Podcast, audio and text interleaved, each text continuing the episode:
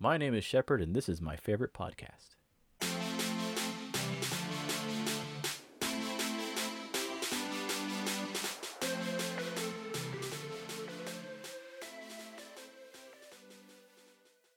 Welcome to the Forthright Gaming Podcast, gaming content made by gamers for gamers. I'm your host, Ian. Uh, you can find us at forthrightgaming.com or listen to our podcast anywhere podcasts are found, like on Apple or uh, Podbean, Google, Alexa. We're just on everything. Uh, I'm your host, Ian, and today with me, as always, is David. And today we are going to be talking about some more Mass Effect stuff, but we're going to be specifically talking about the Mass Effect indoctrination theory. Now, if you're new to the franchise, you may not have heard about this. Um, fans like us who've played this since launch, there was a time where YouTube was full of nothing but everybody talking about indoctrination theory. There's video after video video of it.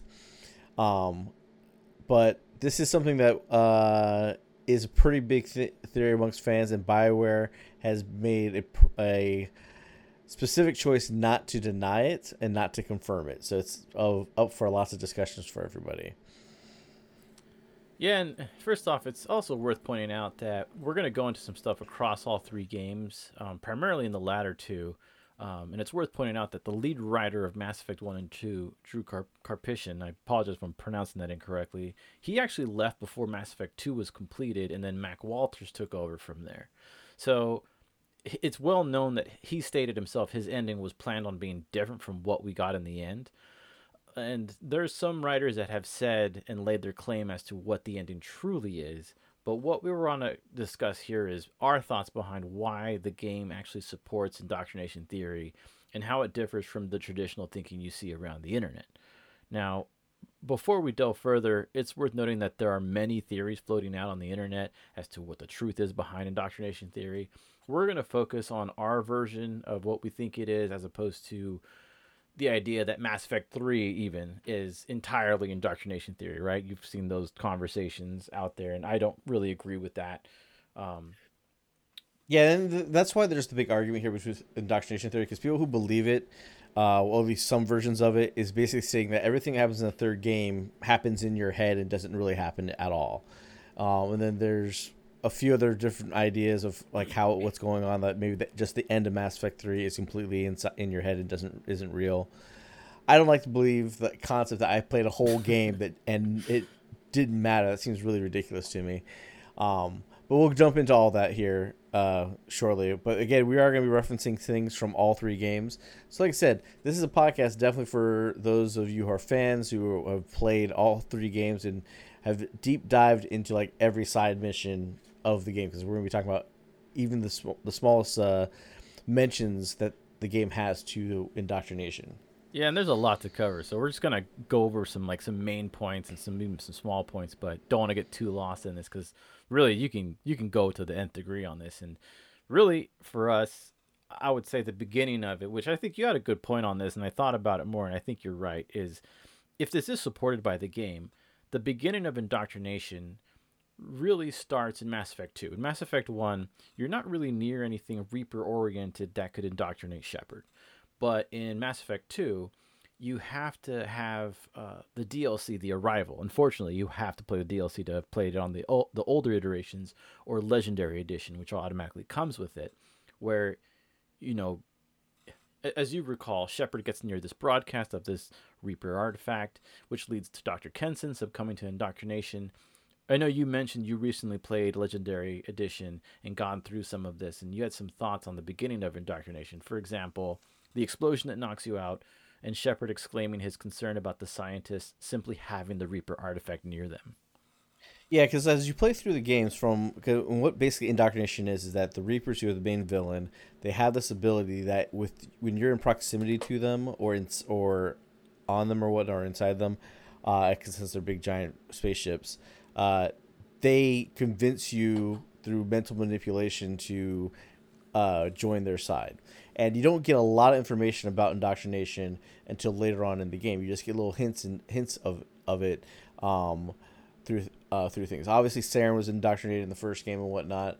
Um, but the second game, where the theory starts about Shepard himself, or him or herself actually being indoctrinated, doesn't really start to like you said the arrival and uh, the artifact row uh, wave fight. Because uh, at that point we know that hey, when anybody's uh, inside a Reaper or uh, near Reaper, the indoctrination theory can take and start taking effect. They'll uh, and basically turns them into becoming allies of the Reapers and helping them destroy the galaxy, right? So with the Arrival, basically, our idea is that this is has the only spot where it could happen because throughout the entire game, even though uh, Shepard in the second game is on a Reaper derelict ship for a little bit, that ship is is basically in almost in stasis mode and is taking a lot longer to indoctrinate people uh, from the video files you find there. So you can't really say Shepard was on there long enough for anything to take effect for him because it's literally like maybe 15, 20 minutes that you're there and then you're gone. But with the Arrival, when you show up to this facility and they and they show you, oh yeah, the, here's this Reaper artifact that we found that tells us the Reaper is going to be here in two days. You find out it's just sitting out in the open, like in a courtyard, like a piece of art. and Shepard's like, oh, freaks out about that. Um, but what happens is in that fight, you have to fight off uh, the indoctrinated uh, soldiers that start coming after you. Uh, and what they end up doing is either you die in that fight and you wake up uh, two days later, basically with like an hour or two hours left before the Reapers show up in the med bay, or you fight all the way through it and you survive all the waves. And each wave, the artifact keeps uh, emanating a pulse, and on the fifth wave, that pulse knocks you out. So whether you get shot and die and kind of like get knocked out by the fight and you wake up uh, there, or you're knocked out by the artifact, you're taking on a ton of Reaper energy that nobody knows anything about all at once, and then you're knocked out for two days. So technically, two days your guard's down, and you it could basically indoctrinate you then. That, or at least start trying to. And that makes sense to me because I, I, know one line of thought is, oh, well, the beginning of two, that's when you're indoctrinated, and that's why you theoretically die and come back. But this doesn't make sense, especially if you take three into account. But even if you take it as is, I mean, how, you're meaning like by that point, you're not really shown how he's indoctrinated if that is the beginning of his indoctrination. Like because you're just basically well he died and then he was indoctrinated? Or like how does this work? It's not it's incomplete from a narrative perspective. But if you look at it with the arrival it does make sense. And you could also take into account that you've yes you've kind of been near a reaper because you've had battles with reapers but why didn't anyone else in your ship for example get indoctrinated?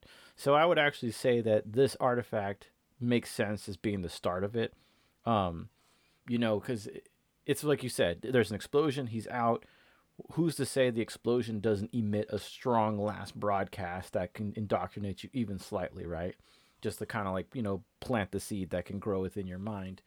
Um, I mean, I, you know, kind of also on that same note, you mentioned something about a mission where guys are talking about how they they have a wife and she has the same name.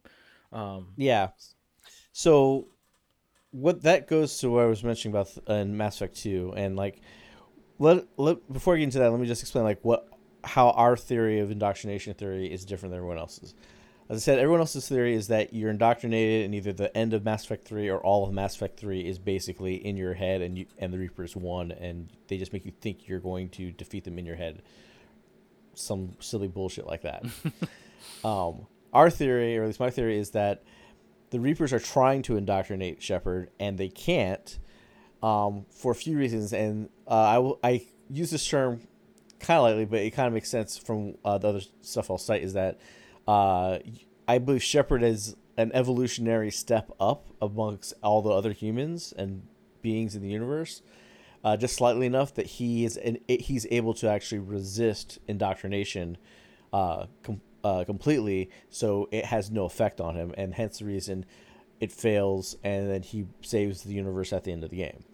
So what I was talking about as far as uh, in all three games, they mentioned stuff about indoctrination, right? You first learn about about it with Saren, then you get some more because uh, Saren gets indoctrinated, and he tells you that he lets Saren uh, lets uh, Sovereign f- put more electronics in him, which is like, dude, yeah. you're just making it worse. What are you doing?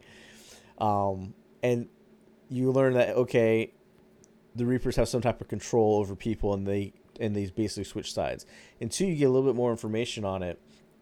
uh, mainly from one of the main story missions, which is the Derelict Reaper, where there's a Reaper that was shot by some huge mass accelerated weapon that can scar a planet, and it's floating uh, in orbit, kind of dead. But you know it's not fully dead because it has its Mass Effect shields up, uh, so it doesn't get destroyed by the storm on the planet or get pulled down. Um, but it's not alive enough to repair itself, move, or do anything. Cerberus finds this uh, re- finds Reaper, and you have to go there to get the IFF for the Omega Four relay. Uh, when you go there, uh, you'll find video logs, and there's two guys talking about uh, their wives, and then one guy says, "Hey, wait, that's my wife. What are you doing?" like, or that was my dream I had. Like they start having the same dreams, and like what that is is that this is a dead Reaper who that is barely alive that's trying to indoctrinate folks, but it's taking longer to do it. Uh, and it's kind of it's not as strong, so it's evading their dreams, f- messing with their minds, giving them migraines and headaches to try and turn them. Basically, those scientists are like what you consider to be the husk that are there on uh, on that ship instead of being fully indoctrinated and able to try and repair it or whatnot. Uh, that's where you first hear kind of a method of it, right? And then when you hear that, it makes you remember what the Queen Rachni said in the first game, which was, "Oh yeah, uh, the Reaper's song is like dark and muddy, and it's and it invades us, and we don't like the sound of it, but it convinces people, it convinced our race to go to war." Uh, that's part of them describing indoctrination. But the reason why it gets overlooked is because the Rachni describe communication very differently than any other species because they see uh, your voice, your sound, they hear, see sound like as colors how they describe it, and so it kind of gets wishy washy there as far as the connection, but then it gets more solid when you get to Mass Effect Three. Um, so by the end of two, we know kind of how indoctrination's working and how it's trying to how it affects humans.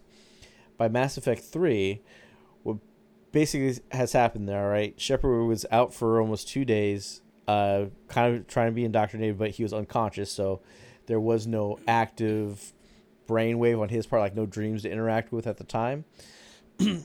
he wakes up, saves the day, destroys the the mass relay in that system, stops Reapers from showing up. Goes to jail. uh, Sister Mass Effect 3 opens up, right? Uh, Reapers show up. Uh, the threat's real again. They're near. They're nearby again. And at the end of the fir- of the first intro act is basically this dream sequence where Shepard is in this forest chasing the kid that he saw get killed. But um, as you play through three, in between all the acts are these dream sequences, as the dream sequences go on, more details are kind of added to them. I think after the first one, there's these oil, oily looking shadows, and oily shadows is how the Rachni describe the Reapers. Um, so people connect that to, hey, look, that's indoctrination. And I think what's happening here is that because Shepard was knocked out for two days, uh, and then uh, left the influence of the artifact, went on about his business uh, the Reaper indoctrination th- effect is trying to take hold, but it's doing it very slowly because he's not in direct contact. But he's had enough of an impact that it's like there in the back of his head. Uh, so that's why he has those dream sequences, which are kind of like the breaks between the acts of Mass Effect 3.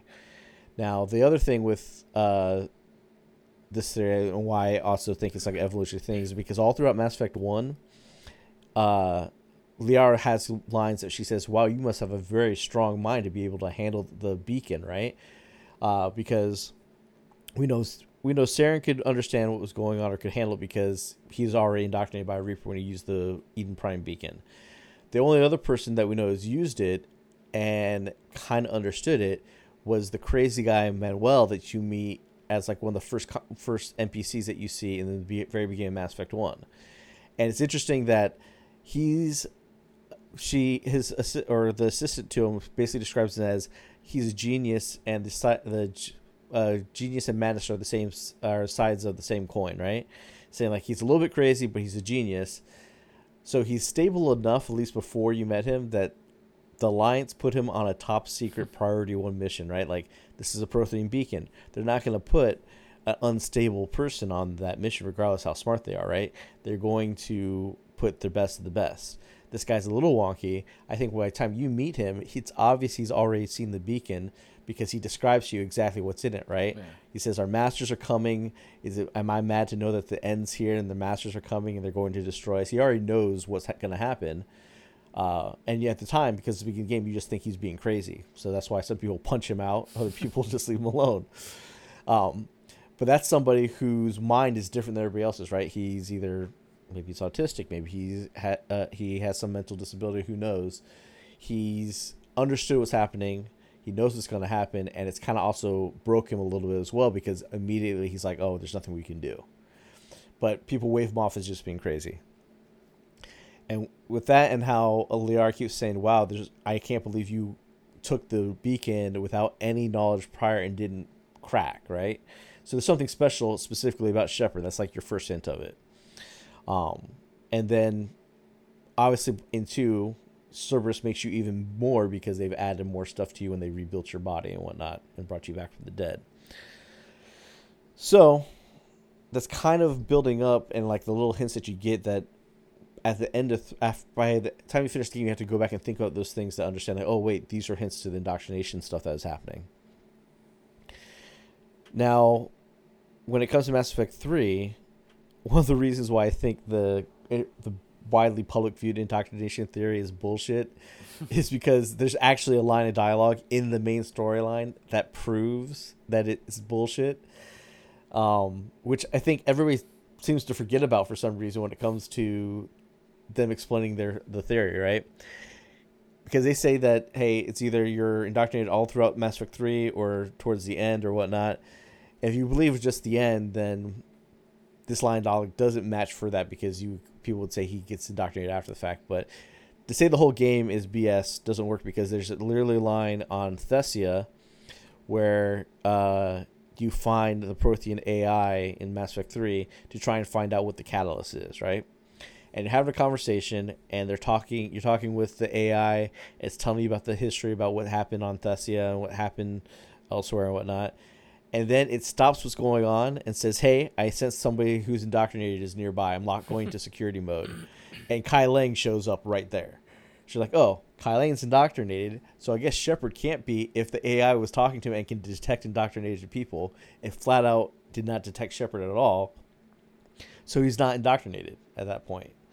Uh, by any means, that one that one scene proves right there for me, like, hey, your indoctrination theory is, is bad, because story wise, they're saying he it can be detected by the Prothean AI, and it didn't detect it in Shepard. It immediately detected it in Kai Lang, who was like 50 feet away from it, and Shepard standing right next to it. So that make that to me makes sense. Yeah, and kind of going back to the dreams and the oily shadows and stuff. Um, well, like one thing I, when you were mentioning the Rachni, I always remember how the Rachni Queen says, um, the children don't sing. Like they basically sing. That's kind of how they communicate. But once they're indoctrinated, they don't sing anymore. Um, that's obviously a clear case of them being indoctrinated because they lose their own voice. Now, when he has the dreams, I've always wondered what the hell was the point of these dreams, right?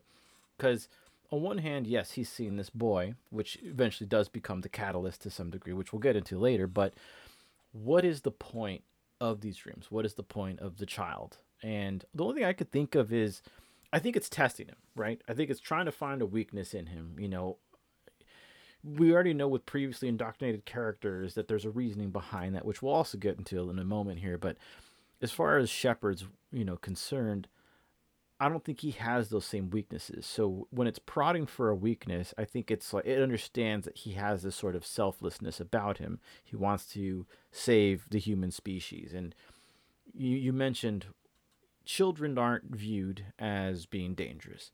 Um, and equally so, I think Shepard views a child as something that's helpless and something he would want to save. So you can kind of lead him on this carrot of save the child, right? From these dark shadows.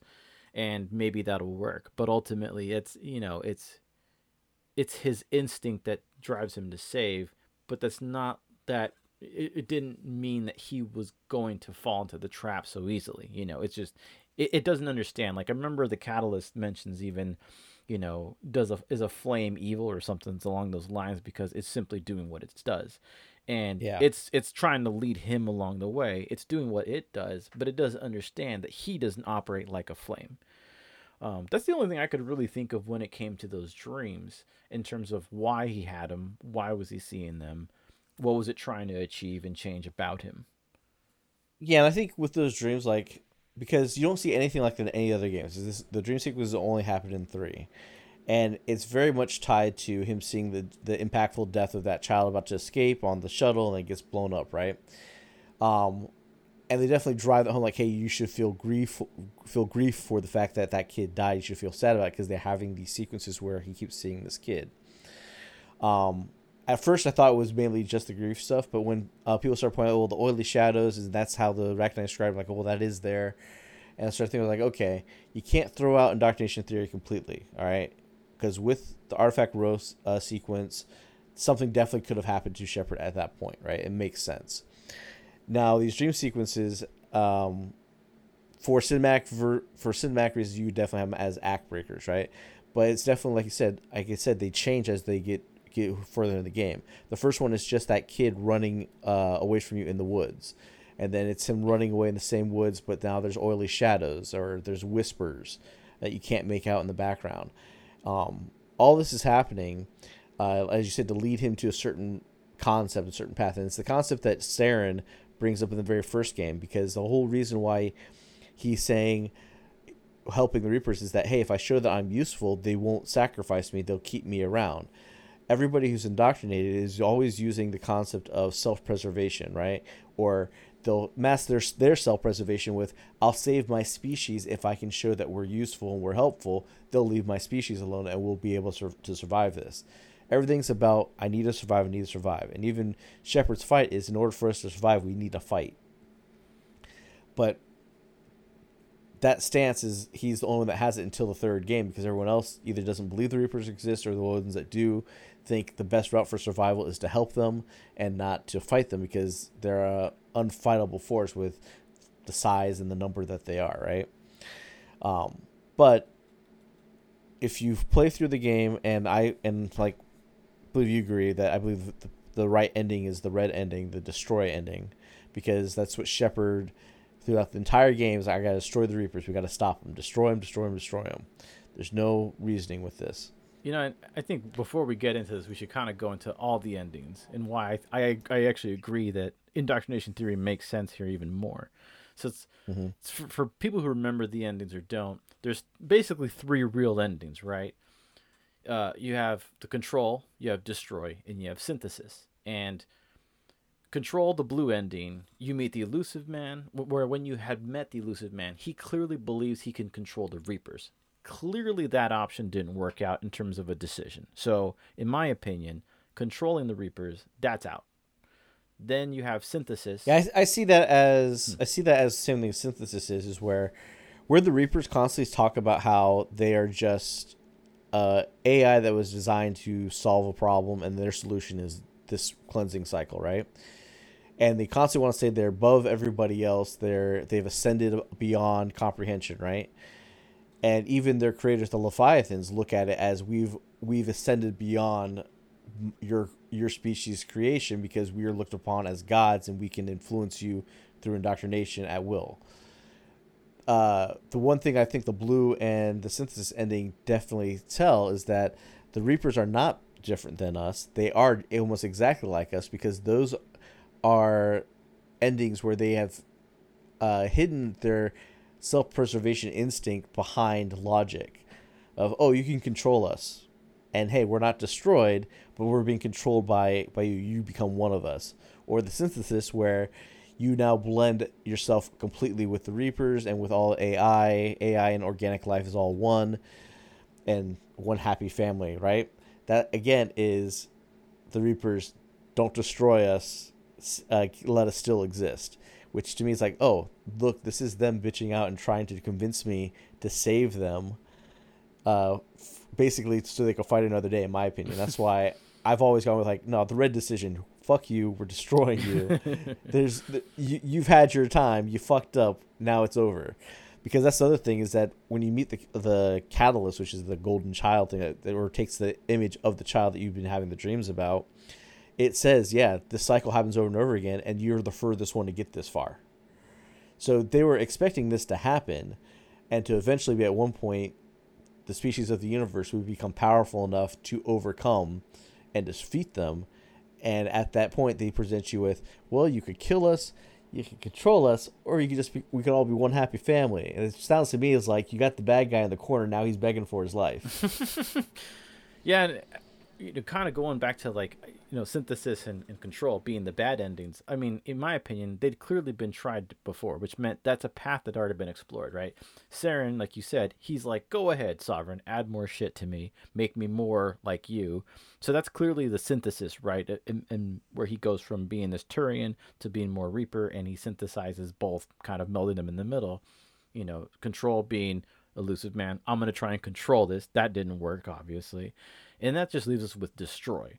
But what's funny about Destroy, um, and this is probably where I differ a little bit from you as to why Destroy works. You, you kind of think it's an evolutionary thing. I don't disagree with that completely, but I keep in mind that he's told that he's going to die, right? If he destroys it, he's partially synthetic, which means he might die. Ships will break, the Geth will die, EDI will die. All these things will simply cease to exist, except organic life, right?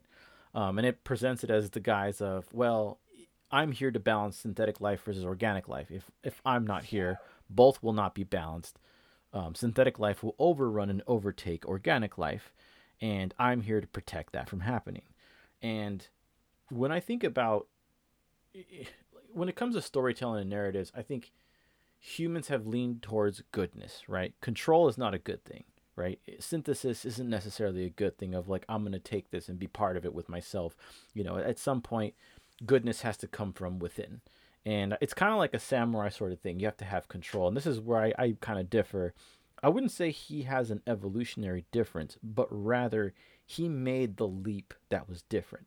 If the dreams were meant to control him, and, and this is personal opinion, I don't think most humans make a decision.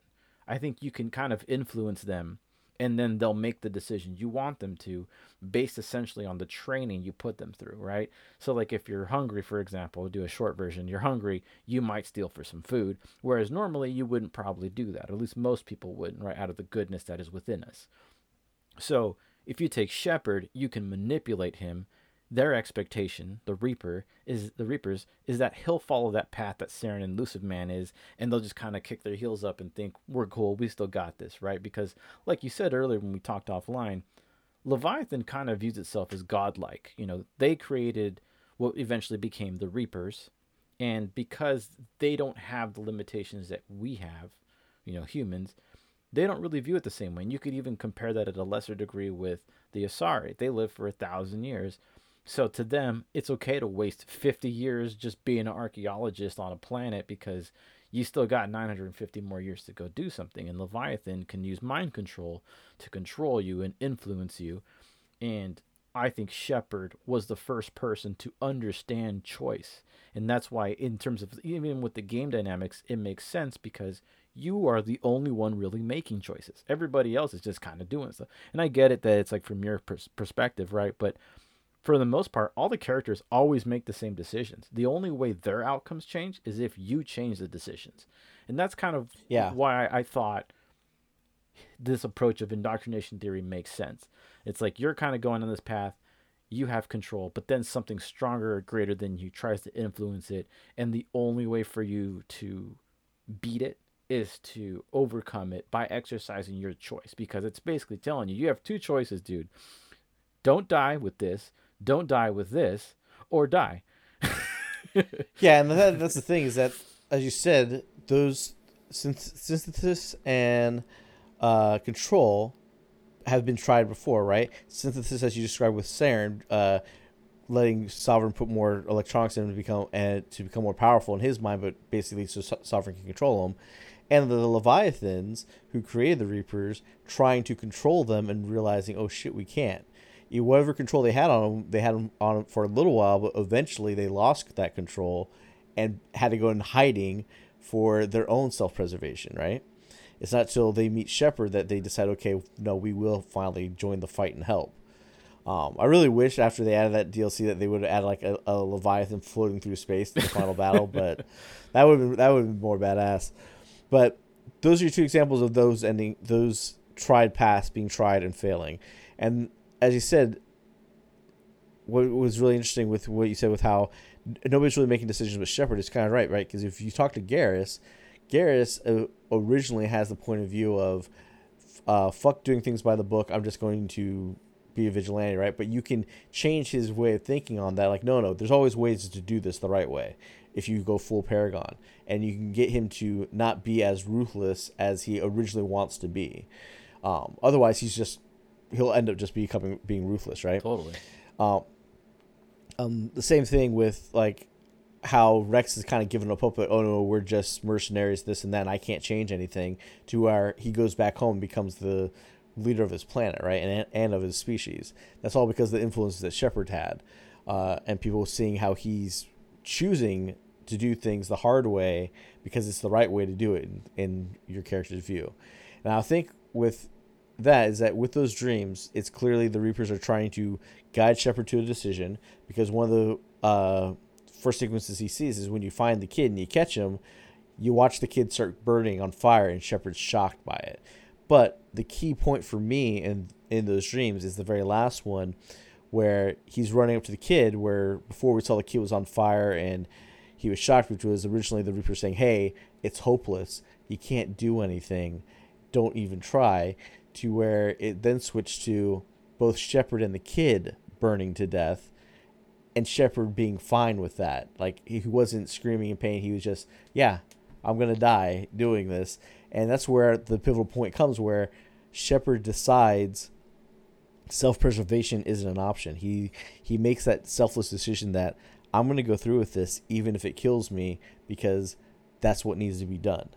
He makes the conscious decision to be selfless, which you can say like a lot of games will have heroes do that, but you got to understand it's like this on such a grand scale because how this goes across three different games and the storyline that's being told, unfolded before you. this is like him sitting there saying, "I'm going to stop breathing and just die because I that's what I need to do to to save the world," and does it.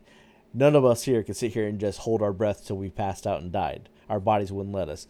He got to a point where he literally is like, "Yeah, that's what I'm going to do," and follows through with it. Uh, at least I feel like you follow through with it as long as you go with the red ending because they leave a hint like, well, you might die because you have synthetic parts inside you, but we don't really know. Um, I feel like no, that's the right way to go because, as you said, the other two paths were tried. They tried indoctrination. It failed because Shepard chose chose to be selfless and chose that if I die, I'm gonna die. You choose destroy. You blow everything up. Uh, you yeah, you're gonna lose the Geth. You're gonna lose EDI. I feel like those things can be rebuilt and remade later on anyway. Um, and then you get the Shepard giving taking a, a breath at the end. Yeah. That, oh no, look, he survived. And I think like that's the true path of the story was is the commitment to our decisions of how we're of how we'll proceed and really going all the way to be truly selflessness because I don't think I know anybody in this world who is absolutely that selfless who gives up everything to for whatever cause that they believe in because when it comes down to it they'll save their own ass if they have to save their own ass. They're not going to go live on the streets and be completely homeless and give every last dime to charity because if that happened why does bill gates have a big house? Yeah. you know? Why do millionaires have mansions and shit like that? They're not selfless no matter how much money they give away to charity uh, because they don't live in you know a two bedroom apartment like like most people do Yeah, and I think um, part of that kind of goes back to the fact that like I, I mean people do kind of act, I've seen people act completely selfless, but then they have nothing to to to lose, right? Whereas Shepard he has something to lose, so for him to give it up, that's a huge price to give. Um, and regarding the indoctrination theory, one thing, and I'm not sure what you feel about this, but I actually think that up until you meet the catalyst, you were pivoting between the dreams where you're being tested for indoctrination and then reality which is when you're awake and just doing a mission I actually do think when you meet the catalyst and you're talking to the catalyst, I actually think that's the first time. Just just me saying this. I actually don't think the catalyst is even there. I think it's all in your head, and I think the only reason why. It, oh, the only reason I even believe this is I don't know if you recall this, but remember when you're talking to the catalyst and the catalyst speaks, you are hearing, granted, the male Shepard voice speaking in unison with the catalyst.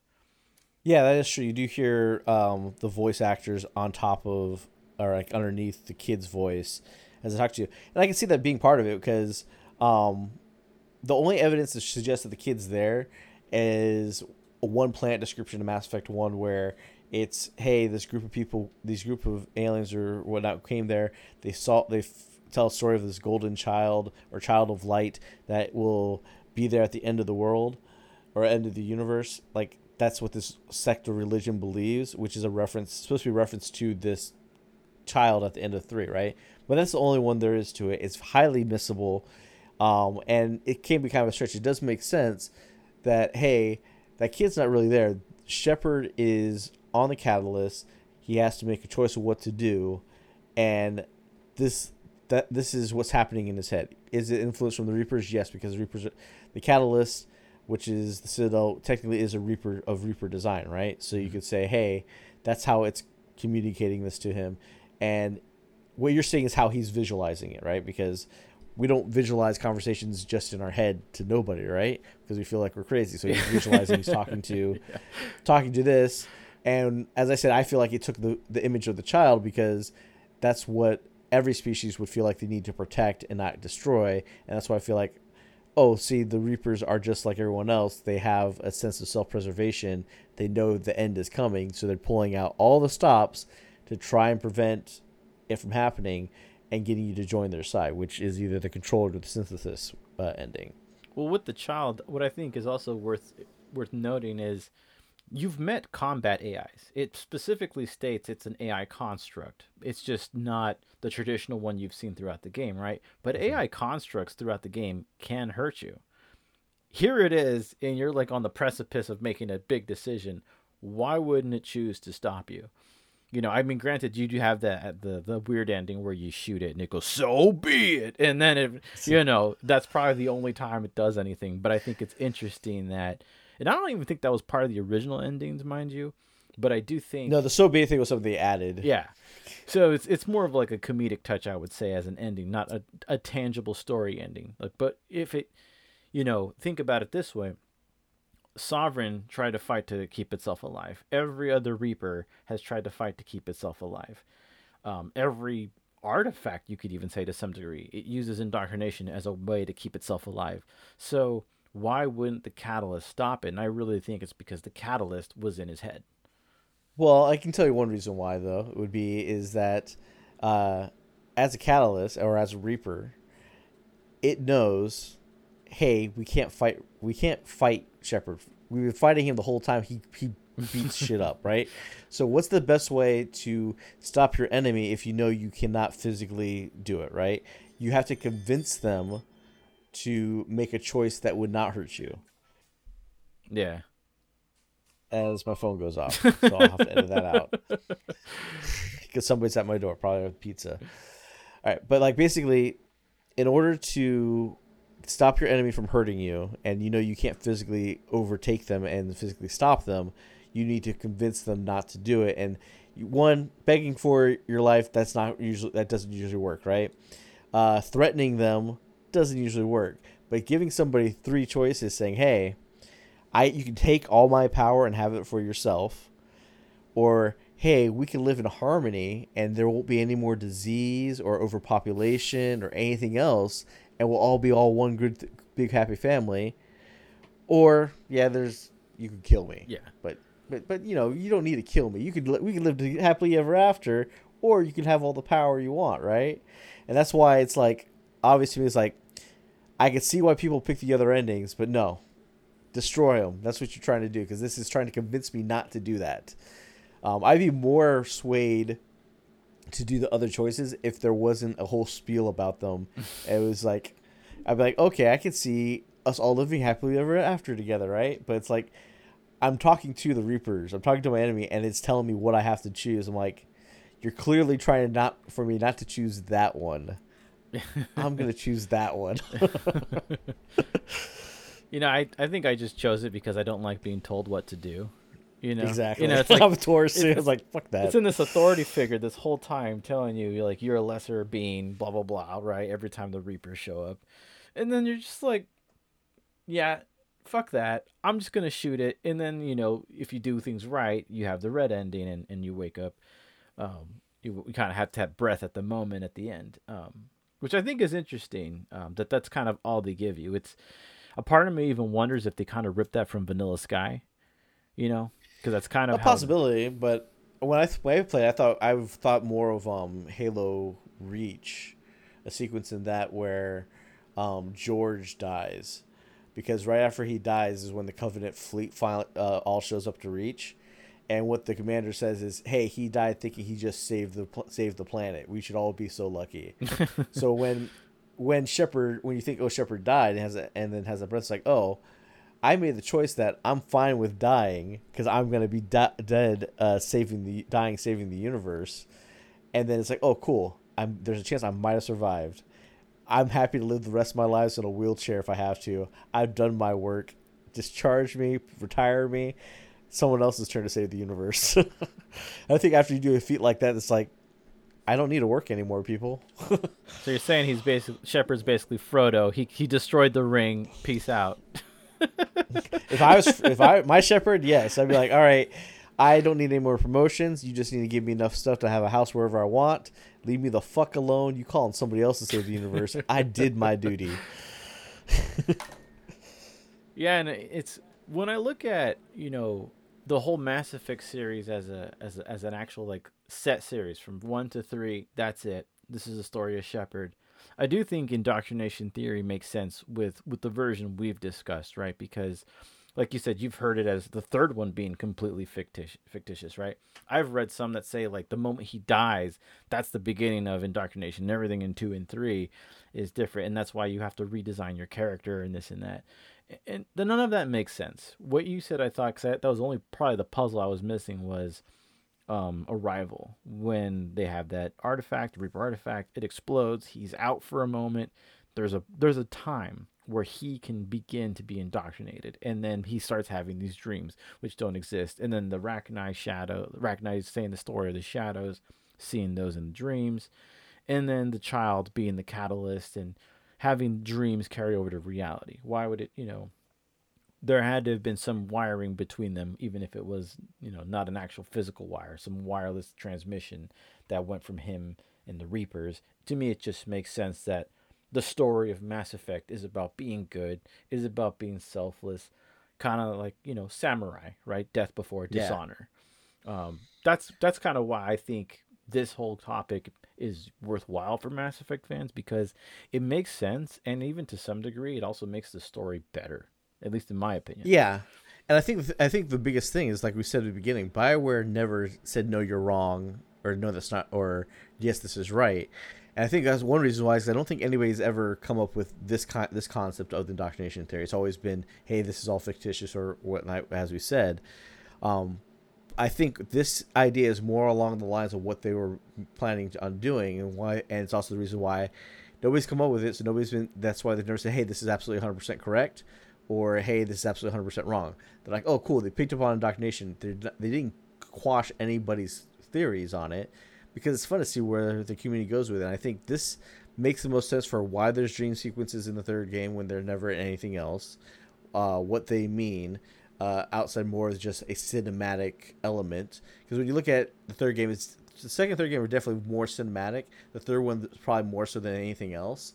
Um, but if you're gonna think of this as all right, this is really happening. This makes sense of why those things happen versus well, it's an act breaker. So like you know, you're telling a story, act have a break in the act. This is how we know Act Two starting, or this is how we're gonna make the make the player feel like they feel grief for this one kid. Where it's like, dude, people have been dying all around me for two and a half games. One kid dying should not be affecting Shepard this way, right? Yeah. But it makes sense now that if it's indoctrination, so they're trying to pull at his at his heartstrings on something. Yeah, and so and one thing I'll just tack on because this is really the last thing I really have to say about Indoctrination Theory and Mass Effect as a whole is I really think when games really hit their stride, there's something they give you that you walk away with. And for example, with Skyrim, I kind of learned with Skyrim. I was like, wow, so if I actually just like slowly build up experience in life, I can kind of get better at things. If I make better decisions with my assets and my money, I can have more things that I actually care about and get rid of all the crap I don't need and, and kind of grow, build myself up at the same time. With Mass Effect, choice is always a like a pinnacle aspect of the entire series. You have a choice to do this, you have a choice to do that, and you go good and you go bad. And those are kind of that will influence how others perceive you. But then when you get to the end, generally speaking, it's really about you exercising your choice. And it's it's a good like almost like an Aristotle Plato type of story of how you have a choice despite the fact that you seem like you don't have a choice. So it's best for you to exercise it because that's how you're going to live the best life. Live the life that you want to live, not the life that the Reapers tell you want to live, not what the Spectres, you know, because remember, you're the first human Spectre. Nobody thinks you can cut it. You know what I mean? Um, everyone's like looking at Saren and like the prodigal son, and you walk in like this new young blood. You have like probably not the shortest lifespan because obviously Mordin has a much shorter lifespan than us.